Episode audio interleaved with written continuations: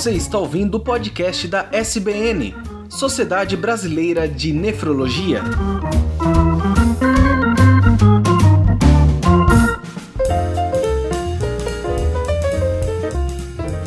Olá pessoal, eu sou o Lucas Luz, nefrologista, vice-presidente da região sul e membro do Comitê de Litíase Renal. Sejam bem-vindos ao podcast da Sociedade Brasileira de Nefrologia. Hoje um podcast especial sobre o Dia Mundial do Rim. Para o podcast de hoje, nós contamos com quatro ilustres presenças da nefrologia nacional. O Dr. Geraldo Bezerra da Silva Júnior, que é nefrologista, doutor em ciências médicas, professor titular da Universidade de Fortaleza. A doutora Patrícia Ferreira Abreu, que é preceptora da residência médica em nefrologia pela Universidade Federal de São Paulo, minha preceptora, inclusive, e tesoureira da Sociedade Brasileira de Nefrologia. O Dr. Edson Régio de Moraes Souza, professor associado de nefrologia da UERJ, e o nosso querido Edson da Creatinina, e a doutora Alice Pinhaton, preceptora da residência médica eh, de nefrologia da Universidade Federal do Espírito Santo e também da Clínica Médica.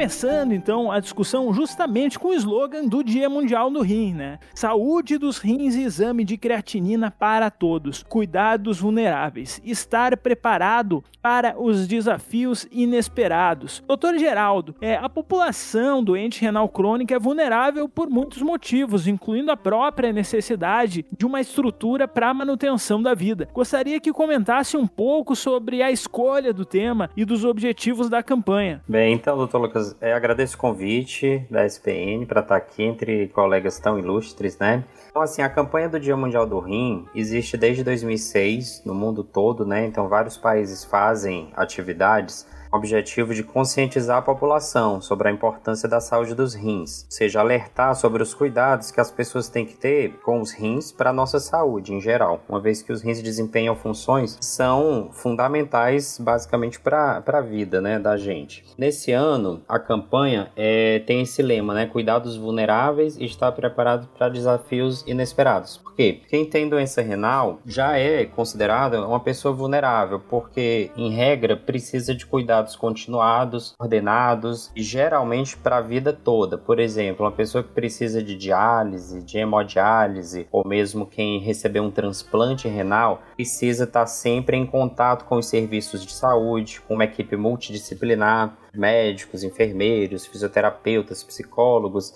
E quando você tem um evento que não foi programado, por exemplo, uma catástrofe, um enchente, um alagamento, ou mesmo, por exemplo, uma pandemia como a de Covid, esses cuidados podem vir a ser interrompidos por diversos motivos. Então, a campanha visa também alertar as pessoas sobre a questão da prevenção, não só da doença renal em si, mas prevenir um possível, é, uma interrupção desse tratamento. E a, a, as sociedades de nefrologia alertam também esse ano é, que é importante os próprios governantes e os gestores em saúde e até a sociedade como um todo é, para estar preparados para esses eventos. E, em geral, o nosso país, por exemplo, em algumas regiões e situações, não se prepara para esse tipo de coisa. Né? A gente viu, por exemplo, em São Paulo agora, nesse começo de ano, as enchentes no litoral, enfim. Com certeza, alguns pacientes tiveram e ainda estão tendo dificuldades de acessar os serviços de saúde, dar continuidade ao seu tratamento e a gente precisa estar preparado para isso. Então, basicamente é isso o tema da campanha desse ano. É muito, muito interessante também aí a adaptação da, da Sociedade Brasileira de Nefrologia trouxe a creatinina também para o slogan. E falando então é, sobre o slogan ainda, o exame da creatinina para todos é praticamente um mantra de muitos nefrologistas da primeira parte do, é, do nosso slogan, entre os quais se inclui o Dr. Edson, né? E eu queria que ele comentasse então o que, que é a creatinina e por que, que ela é tão importante na nossa rotina. Boa noite a todos. Também para mim é um enorme prazer né, estar aqui participando desse podcast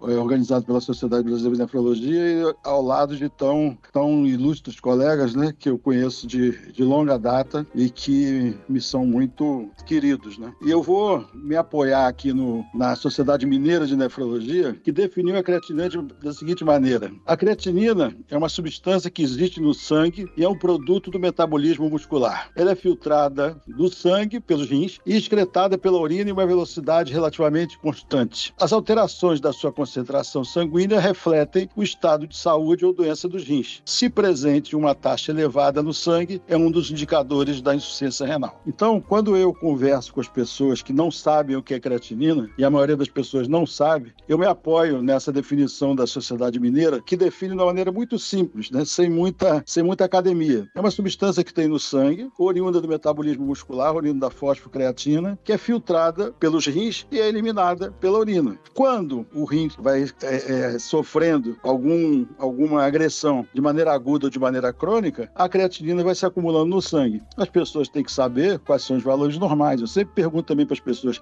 você sabe o que é glicose? As pessoas sabem, é açúcar, sei, açúcar. E, e o que que dá quando, quando aumenta? Ah, dá diabetes. Qual é o valor normal? Ah, é na faixa de 100, né, doutor? Então, onde você aprendeu isso? Não, aprendeu na vida, no dia a dia. Você sabe o que é colesterol? Ah, sei, é gordura. Qual é a taxa, mais ou menos? Ah, vocês não sabem muito. Mas o que que acontece quando ela aumenta? Ah, entope, né, as artérias, dá infarto, dá derrame. E a creatinina? 90% das pessoas não sabem o que é creatinina. E o doutor Josemir Lugon, em 2013, né, ele fez um trabalho transversal chamado Avaliação do Conhecimento do Termo Nefrologia em uma população, em uma amostra populacional. E sabe, sabe quantos por cento deu de conhecimento da nefrologia? Apenas 28%. O doutor Geraldo, nosso colega hoje de podcast, em 2022, ou seja, no ano passado, nem foi publicado ainda, ele foi mais longe e fez um trabalho que está para ser, ser publicado, já foi publicado online, denominado Conhecimento da população sobre doença renal crônica, seus fatores de risco e meios de prevenção, um estudo de base populacional em Fortaleza, no Ceará. Você sabe quantas pessoas sabiam que era doença renal crônica? 17%. Você sabe quantas pessoas sabiam que era creatinina? Apenas 5,8%. Em resumo, a minha luta de muitos anos, né, eu me formei em 77, mas eu só tive esse, esse insight de começar a, a, a lutar pela, pela dosagem de creatinina no ano de 2003. E aqui eu sempre, sempre dou esse, essa, essa é, hegemonia para a doutora Giana Mastroianni, que foi ela, né, que em 2003, 2004 foi a primeira que criou o programa Previnas e está lá na camisa do Previnas dosar a creatinina e dosar a proteinúria. Então, em suma, a creatinina continua sendo, ao longo de todos esses anos, o melhor marcador da disfunção renal, tanto na aguda quanto crônica, e a gente levou muitos anos né, de tentar tirar isso da, da academia, né, e eu tive o apoio dessas pessoas que estão aqui à minha, à minha volta hoje, e eu fico muito feliz da Sociedade de Nefrologia ter colocado na camisa estampada dose sua creatinina. Né? Estou muito feliz com isso. Perfeito. Eu acho que, acho não, com certeza todos aqui que participam do podcast já ouviram a máxima, que é uma máxima que eu costumo falar para praticamente todos os meus pacientes, que é creatinina alta mata mais que colesterol alto. Eu não gosto muito de frase de efeito, mas essa é realmente muito útil para conscientização é, dos pacientes em relação à gravidade da doença renal crônica. E doutor Edson, como a disponibilidade então durante todos esses anos de luta, vamos dizer assim, é pela creatinina, como que a disponibilidade do exame da creatinina mudou durante o tempo para a população em geral e quais quais as medidas que o senhor julga pertinentes que poderiam até ser realizadas em, em saúde pública, utilizando esse nosso exame bem específico? Só para dar o crédito também para o doutor Josemir Lugon, essa, essa frase foi criada por ele. Ele falou um dia para mim, né? Bacana. Creatina alta é pior que colesterol alto, né? E eu ia muitas vezes para congressos internacionais, colocava essa frase em inglês na frente da camisa e atrás e procurava, né, as pessoas mais importantes do congresso e quando eles liam, um, um, uma vez chamado, um, um, chamado Phil Halloran, que é um famoso nefrologista canadense, ele bateu nas minhas costas e perguntou: Are you crazy? Né? Eu disse assim: é, no meu país me chamam de maluco, né? Falei em inglês. Ele disse: But you are right. Aí eu falei para ele: Você concorda com isso? Ele disse: Yes, I agree. Eu dizia: Let's take a photo together. Então a gente tirava a foto e eu mandava a foto para as pessoas que ainda não acreditavam nisso. Então isso foi lentamente, né? Fui procurando todas essas pessoas famosas no mundo inteiro e aqui no Brasil teve muitas também que me apoiaram, né? E agora a creatinina saiu dos muros, né? Agora a creatina não é mais minha, a creatina é de todo mundo, né? E eu fico muito feliz da Sociedade de Nefrologia ter abarcado isso. O doutor Josemir, naquele trabalho que eu citei de 2013, nas, na conclusão do trabalho dele, ele fala exatamente isso, né? Que nós precisamos popularizar a creatinina. Né? E o doutor Geraldo, no seu trabalho, também fala a mesma coisa. Quer dizer, nove anos depois, dez anos depois, a coisa continua emperrada. E qual é a maior prova para mim de que a coisa não evoluiu como eu gostaria? É só você pegar a quantidade de pessoas que chegam para fazer a primeira diálise precisando de um catéter de dupla luz, porque chegaram tardiamente, né? Que é o que a gente chama de late referral ou encaminhamento tardio. O Peter Ratcliffe, né, que é um, é um nefrologista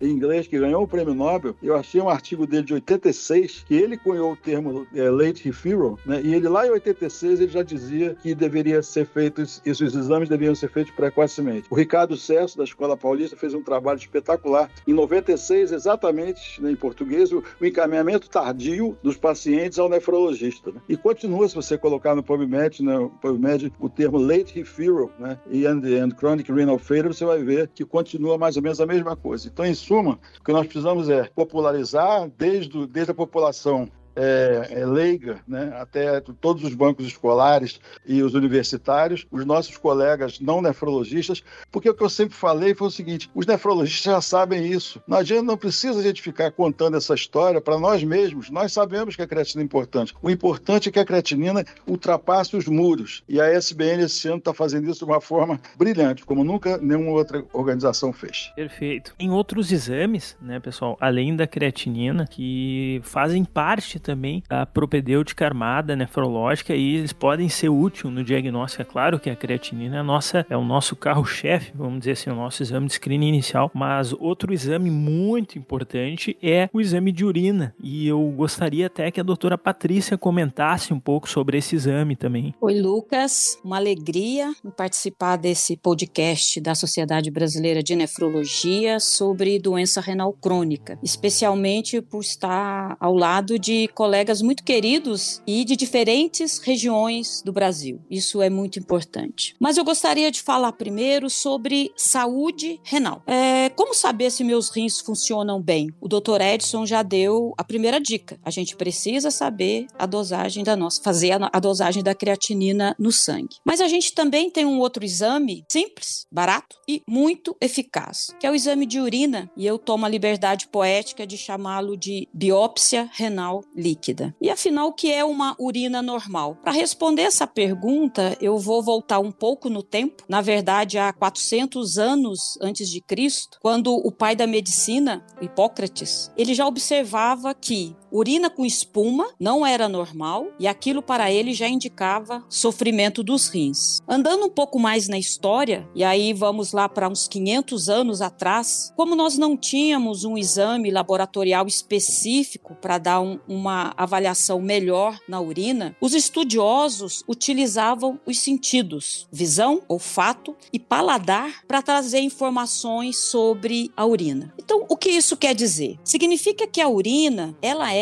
formada de água e substâncias filtradas pelo rim. Muitas delas eu posso até chamar entre aspas de sujeiras. Então, o rim é um grande filtro, além de ser um grande produtor de hormônios, um grande controlador da água, da pressão arterial. Mas vamos focar na água e na sujeira, para ficar mais simples o entendimento. Partindo disso, como seria então uma urina normal? Hoje em dia, nós temos exames de laboratório para nos dar essa resposta. Mas vamos utilizar a mesma sensibilidade dos colegas há 500 anos atrás. Vamos utilizar os sentidos. Então, utilizando a visão, a gente precisa e deve olhar a cor da nossa urina. Uma urina normal, ela vem um amarelo claro. Do ponto de vista geral e de normalidade, uma urina da cor da água provavelmente significa um excesso de água. Bebi muita água. Uma urina mais escura, mais pó alaranjado, provavelmente pode nos dizer: você precisa tomar mais um pouco de água. Isso do ponto de vista normal.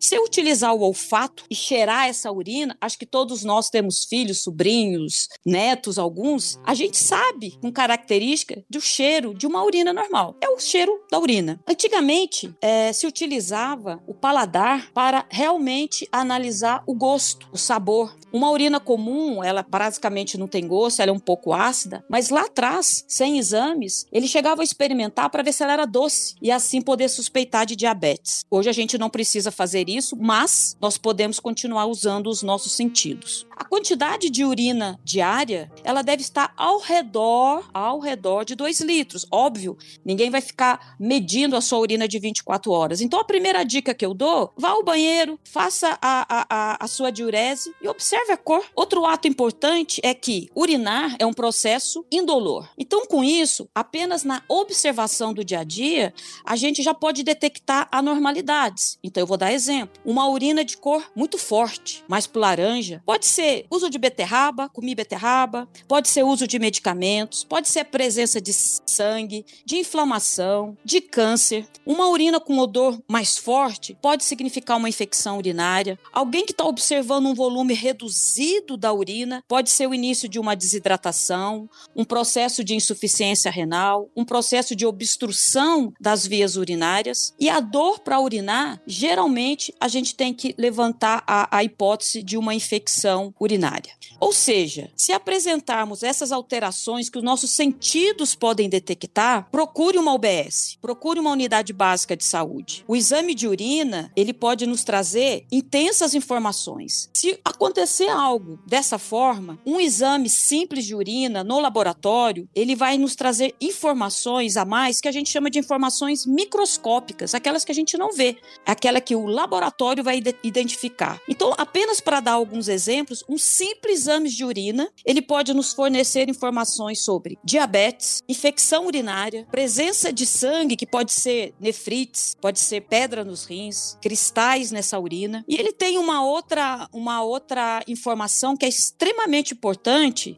que é a presença de albumina na urina ou de proteína na urina. Lembrar que alguns episódios é, fisiológicos, como por exemplo, muito exercício, episódios de febre, podem ter essa proteína na urina, mas de uma forma geral, não se pode ter proteínas em grandes quantidades, e aí existe um limite a cerca de 150 miligramas nas 24 horas. Proteína na urina pode sim, então, ser um marcador de doença renal crônica ter proteinúria na urina significa que você tem um acometimento renal mais importante. Então vai ficar a sugestão. Quer saber como anda a saúde dos seus rins? Além da dosagem da creatinina no sangue, observe a sua urina e faça também um exame laboratorial de rotina. Segue com você, Lucas. Impressionante a quantidade de informação e a qualidade da informação que a urina pode nos trazer, né? É, resumido aí de uma forma é muito, muito bem colocada pela doutora Patrícia. E outra coisa que é interessante é que desde a Grécia Antiga, então, a gente já sabe que a análise da urina pode nos trazer alguma, alguma não, muita informação sobre a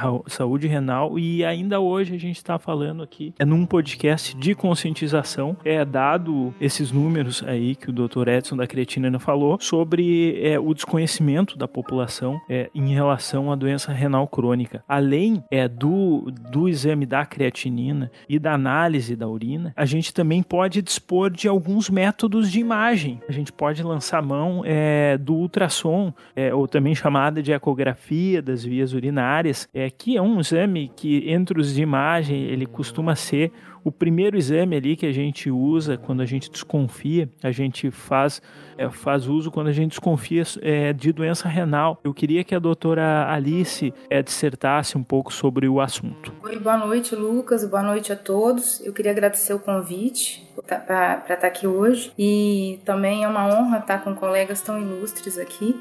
E em relação ao ultrassom, ele tem uma importância fundamental, principalmente é, no princípio da vida, né? A gente sabe que desde o início da gestação, a gestante ela já é, é tem uma recomendação precisa para realizar ultrassom no primeiro, no segundo e no terceiro trimestre. E daí vem a principal indicação em relação ao diagnóstico precoce de doença renal que eu acho que é a intervenção mais precoce que a gente tem é, relacionada a, a, a esse exame, né?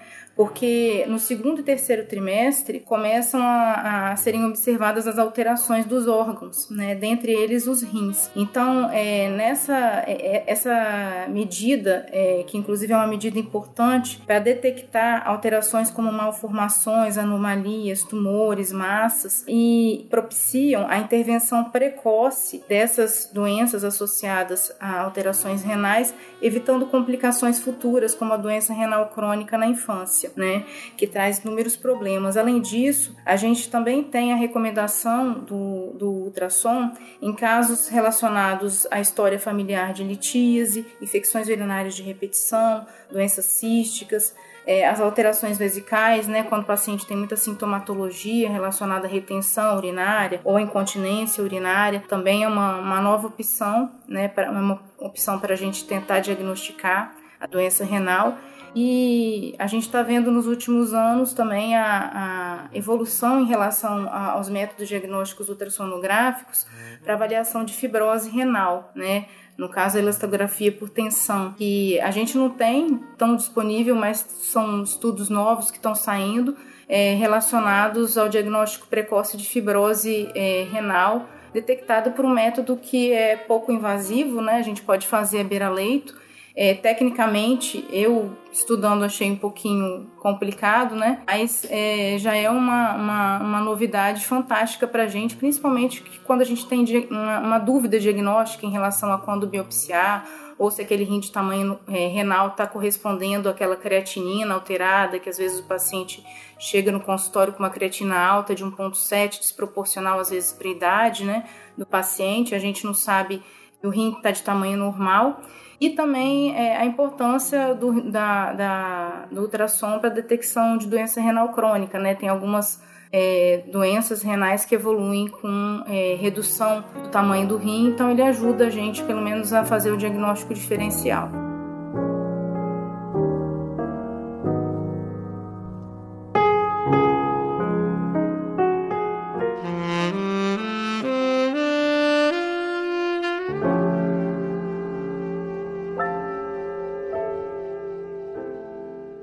Perfeito. Bom, duas, duas situações clínicas clássicas aí do consultório são uma o paciente chega com uma creatinina alta e o rim pequeno, né? E a outra é o paciente chega com uma creatinina às vezes não tão alta, mas com uma diferença de tamanho entre os dois rins. Quando isso é detectado de uma forma precoce, às vezes a gente não tem elevação da creatinina, mas a gente consegue enxergar alguma alteração ultrassonográfica que nos, que nos levanta uma suspeita de uma doença renal crônica. Isso é muito importante. Às vezes no nosso consultório, Inclusive, o exame aparece antes, o exame da, do ultrassom aparece antes do exame da creatinina, porque é, às vezes foi algum ginecologista, um outro especialista que acabou pedindo esse exame aí e acabam encaminhando por, é, pela, pela alteração ultrassonográfica. Então, ela também acaba sendo uma porta de entrada é, dos pacientes é, com, com doença renal crônica. Ainda em relação aos métodos possíveis aí, o doutor Geraldo publicou recentemente um livro interessantíssimo sobre inovações em nefrologia, o Innovations in Nephrology Breakthrough Technologies in Kidney Disease Care. E eu gostaria que ele comentasse um pouco sobre o horizonte dessas novas tecnologias como ferramentas é, da prevenção e do diagnóstico também na doença renal crônica. É, então, a ideia do livro surgiu quando eu iniciei uma parceria com a equipe de pesquisadores da universidade onde eu trabalho, aqui no Ceará, é, da computação. A gente inicialmente desenvolveu um aplicativo pensando pensando nas pessoas que têm doença renal no sentido de facilitar o tratamento. É, por exemplo, é, ajudar no controle dos horários das medicações, na ingestão de água. Por exemplo, quem faz diálise tem que controlar, tem um limite de ingestão de água por dia dar informações sobre a dieta, que é super importante, né, a nutrição renal, tanto é que mais recentemente foi lançado um aplicativo por um outro grupo de pesquisa do Brasil específico para nutrição renal, fazer o registro de exames, uma série de ferramentas que auxilia no tratamento e possivelmente pode aumentar a aderência ao tratamento. E a partir daí a gente começou a estudar várias tecnologias, né? A gente sabe que hoje em dia a gente vive na quarta revolução industrial, que inclui toda essa coisa de internet,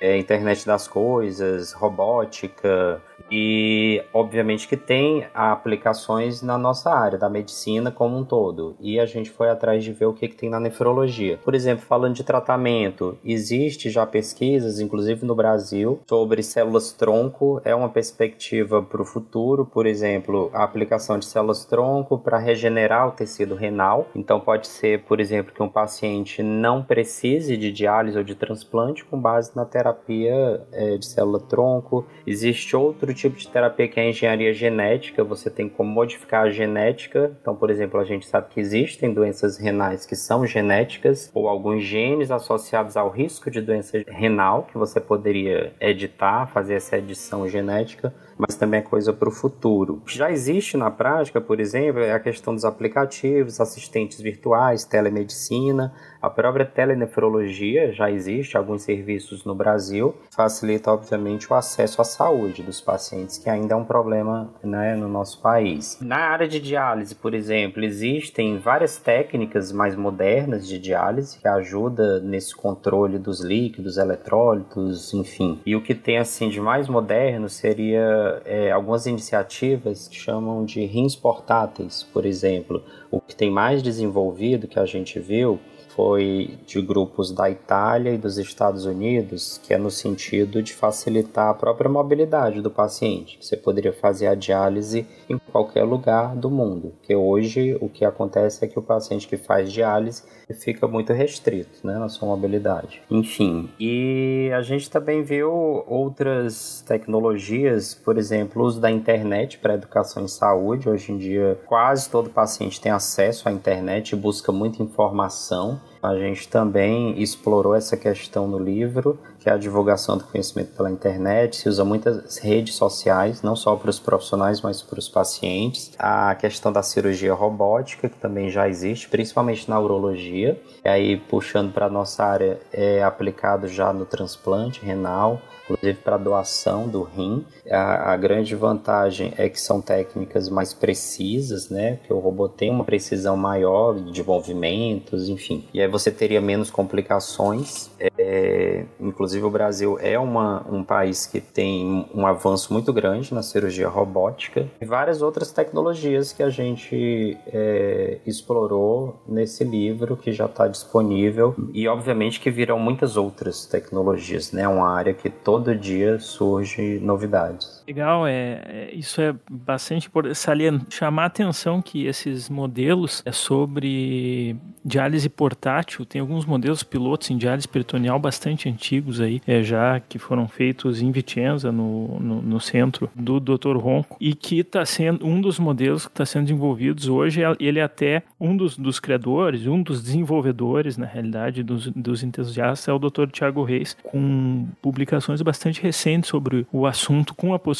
aí de fazer é, uma diálise portátil. Tu falando assim, tu me lembrou de um tempo atrás, há muito tempo atrás, é, eu fiz um estágio é, nos Estados Unidos, eu acabei num congresso que eles falavam em novidades em medicina e se falava sobre o que seria uma casa do futuro voltada para a medicina e na, nessa casa teria um banheiro que a pessoa iria, iria urinar, ia ter sua diurese de manhã cedo e a própria privada ia escrever no espelho assim, olha, tome mais água, porque a sua densidade está muito alta, precisando tomar mais água. E isso passou muito, muito tempo e a gente ainda não tem um, um banheiro assim que pode ser instalado numa praça como uma medida de saúde pública. A pessoa vai ali e, e essa, e essa tecnologia, que é uma high technology, mas poderia ter um impacto de saúde pública também. É verdade, até recentemente ainda existe essa ideia. Tem uma empresa, eu não lembro o nome, que desenvolve um equipamento para ser usado no sanitário para análise da urina, já sai a análise. Se tem proteinúria, matúria, é uma coisa assim interessante, né? É, muito interessante. Bom, é, pessoal, é, falando ainda sobre o Dia Mundial do Rim, voltando até um pouquinho, a doutora Patrícia, ela foi uma pessoa muito importante para a organização dos eventos, inclusive aqui no Brasil esse ano, tá? É que bateu até umas novas marcas e eu queria que ela comentasse um pouco sobre o que a gente pode esperar em relação aos eventos desse ano. Tem vários aí, né? Ah, pois é. Eu acho que esta, este formato do Dia Mundial do Rim, Lucas, que vem desde 2006, ele, ele se mantém, mas eu queria aqui deixar um crédito bem grande para a doutora Giana na campanha Previna-se desde 2004. Então, isso eu queria deixar registrado. E os recordes, eu, eu, eu pessoalmente gosto muito de recorde, mas aqui também eu vou dar os créditos dos recordes para as regionais. É é desde quando a gente assumiu e já foi no final de dezembro, a, a nossa norma era protagonismos para as regionais. Vamos descentralizar, todo mundo participando para a gente atuar em, em diversos campos. Então, falando aqui desses recordes até o dia de hoje, então nós tivemos um acréscimo, agora mais de 30% nas atividades cadastradas na SBN de todo o Brasil. Eu acredito que a gente vai chegar a mil atividades cadastradas, então eu acredito que vai ser mais do que 30%. A, a campanha, ela mantém fortemente a sua característica de ser algo inclusivo,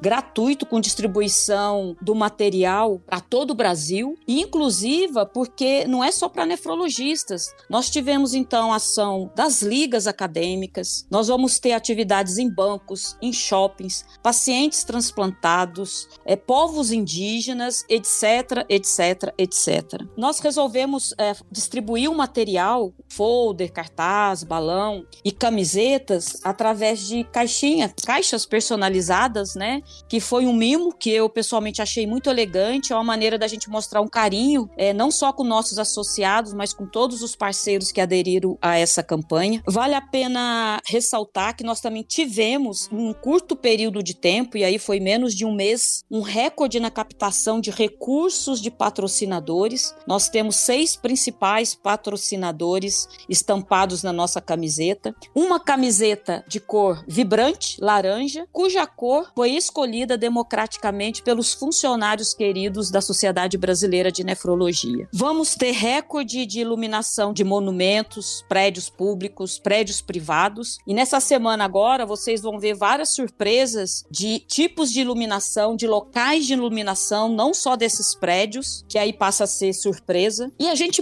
manteve, óbvio, né, aquele perfil da campanha com muitos eventos educativos, e eu acho que o primeiro é hoje. Amanhã a agenda de muita gente está bem cheia, então a gente vai ter uma visibilidade que eu espero bater recorde, isso a gente vai ter que esperar a partir de amanhã, mas eu gostaria de bater recorde também na visibilidade dos jornais, da televisão, rádios, e espero que seja uma campanha realmente inclusiva, alegre e que a nossa população seja atingida da mais da melhor forma possível e consequentemente dos nossos gestores. Eu agradeço de novo, Lucas, e devolvo para você aí. Poxa, é sensacional, é até emocionante ouvir esses números aí. Acredito que todos aqui devam estar ligados a Há eventos aí que vão acontecer no, na próxima semana é do Dia Mundial do Rim e que essa é realmente uma das datas que a gente precisa se, se abraçar, né, para conseguir aumentar a visibilidade dessa doença aí que, que tem impacto, tem impacto econômico e social muito grande. Por último, é pensando, pensando naquilo que já foi dito, né, é, sobre late referral do pelo Dr. Edson, pensando que nos dados americanos eles mostram que 50% das pessoas com doença renal crônica estádio 4 não tem diagnóstico. É, eu queria que a doutora Alice comentasse quais medidas de saúde podem ser adotadas, não na detecção apenas, mas também as medidas gerais de prevenção é, para as pessoas em gerais, para que elas não tenham doença renal crônica. Em relação à prevenção, né, a gente tem a, as, a prevenção é, que o o próprio autocuidado do paciente de manter uma boa alimentação saudável, é, manter-se no peso, é, procurar buscar hábitos saudáveis, né? A gente sabe que o índice de sedentarismo é muito alto pelo tipo, pelo estilo de vida que a gente leva, né? A dificuldade, às vezes, que algumas profissões têm, a gente vê alguns pacientes com litíase reclamando que às vezes o acesso à água é difícil por conta do tipo de profissão que eles exercem, né? Então, acho que um pouco humanização do trabalho por parte das empresas também é uma medida, por exemplo, no nosso país que é muito quente, que a gente tem uma incidência alta de litíase renal, e tudo isso gera é, uma preocupação em relação à, à saúde pública porque se você pega um dado em que 50% dos pacientes com doença renal crônica grau 4, que deveriam estar em atenção especializada com nefrologista, não estão, é porque está tendo um problema muito grave lá do atendimento inicial desse paciente nas doenças de base que causam é, a doença renal principalmente. E tomando é, é, frente em relação a esse problema, né, a National Kidney Foundation tem uma série de é, planos de propostas para realização de prevenção em saúde pública para os gestores, né? Algumas das quais batem bastante com a, a, os planos de, do Ministério da Saúde. Entretanto, esses planos eles são muito bem elaborados, escritos, mas a gente não vê uma implementação adequada né, nas, na, na, nas redes estaduais. E algumas da, do, das que eu posso citar são a implementação de guias para atenção primária de saúde. A gente tem um planejamento, tem, existe um programa, por exemplo, aqui no Espírito Santo, Qualifica PS, e a gente, a SBN Espírito Santo, junto com a Universidade Federal e junto com o ICEP, que é o Instituto de Tecnologia e Pesquisa, Vamos fazer um programa de qualificação da PS para o tratamento da doença renal crônica.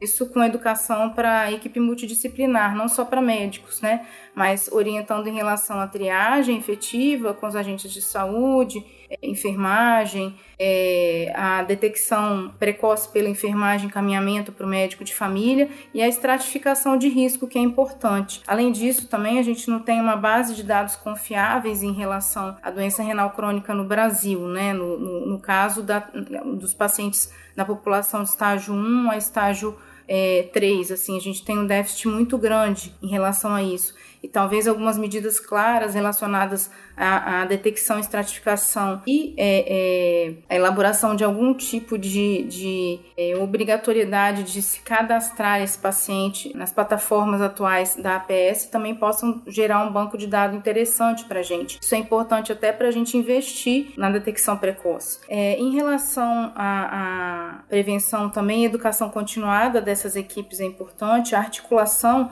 é, de práticas precisas de encaminhamento para o nefrologista, porque às vezes a gente tem vários encaminhamentos que não são adequados, né, não tem necessidade de encaminhar, e isso gera um, um fluxo muito alto, uma necessidade, uma fila muito alta de atendimento para atenção especializada e acaba atrasando a chegada de pacientes que realmente precisam, né?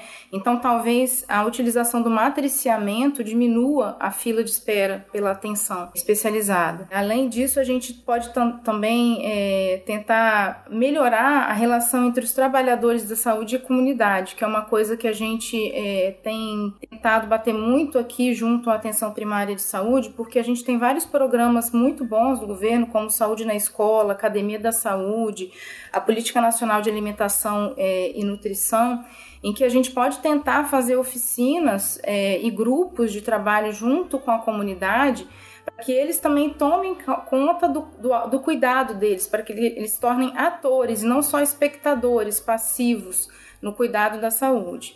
Além disso, né, a questão de saúde pública, de tentar minimizar determinantes sociais que são os agravantes que a gente cita, por exemplo, na campanha desse ano em relação aos vulneráveis, que é a insegurança alimentar, a instabilidade doméstica, os problemas de transporte sanitário e também os canais para é, os canais de alerta para doença renal. Eu acho que é, a campanha do Dia Mundial do Rim traz isso à tona, apesar de ser apenas um mês, é, tem um movimento muito grande. Isso é um sinal de alerta para a população e algumas técnicas de screening, né?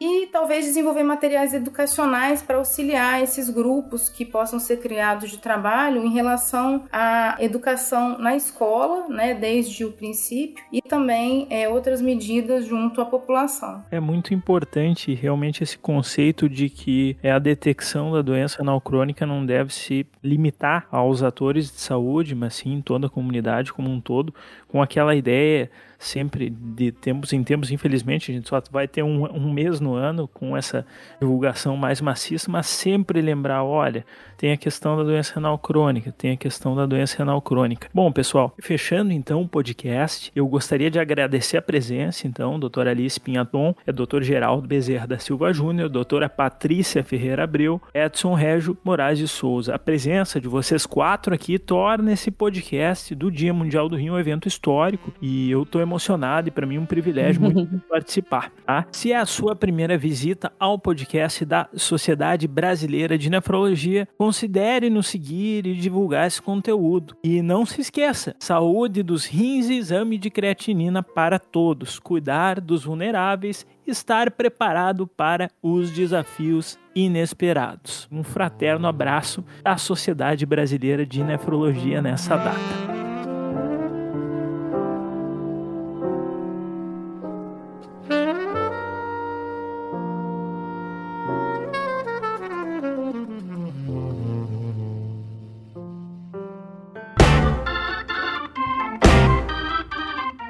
Você ouviu o podcast da SBN, Sociedade Brasileira de Nefrologia.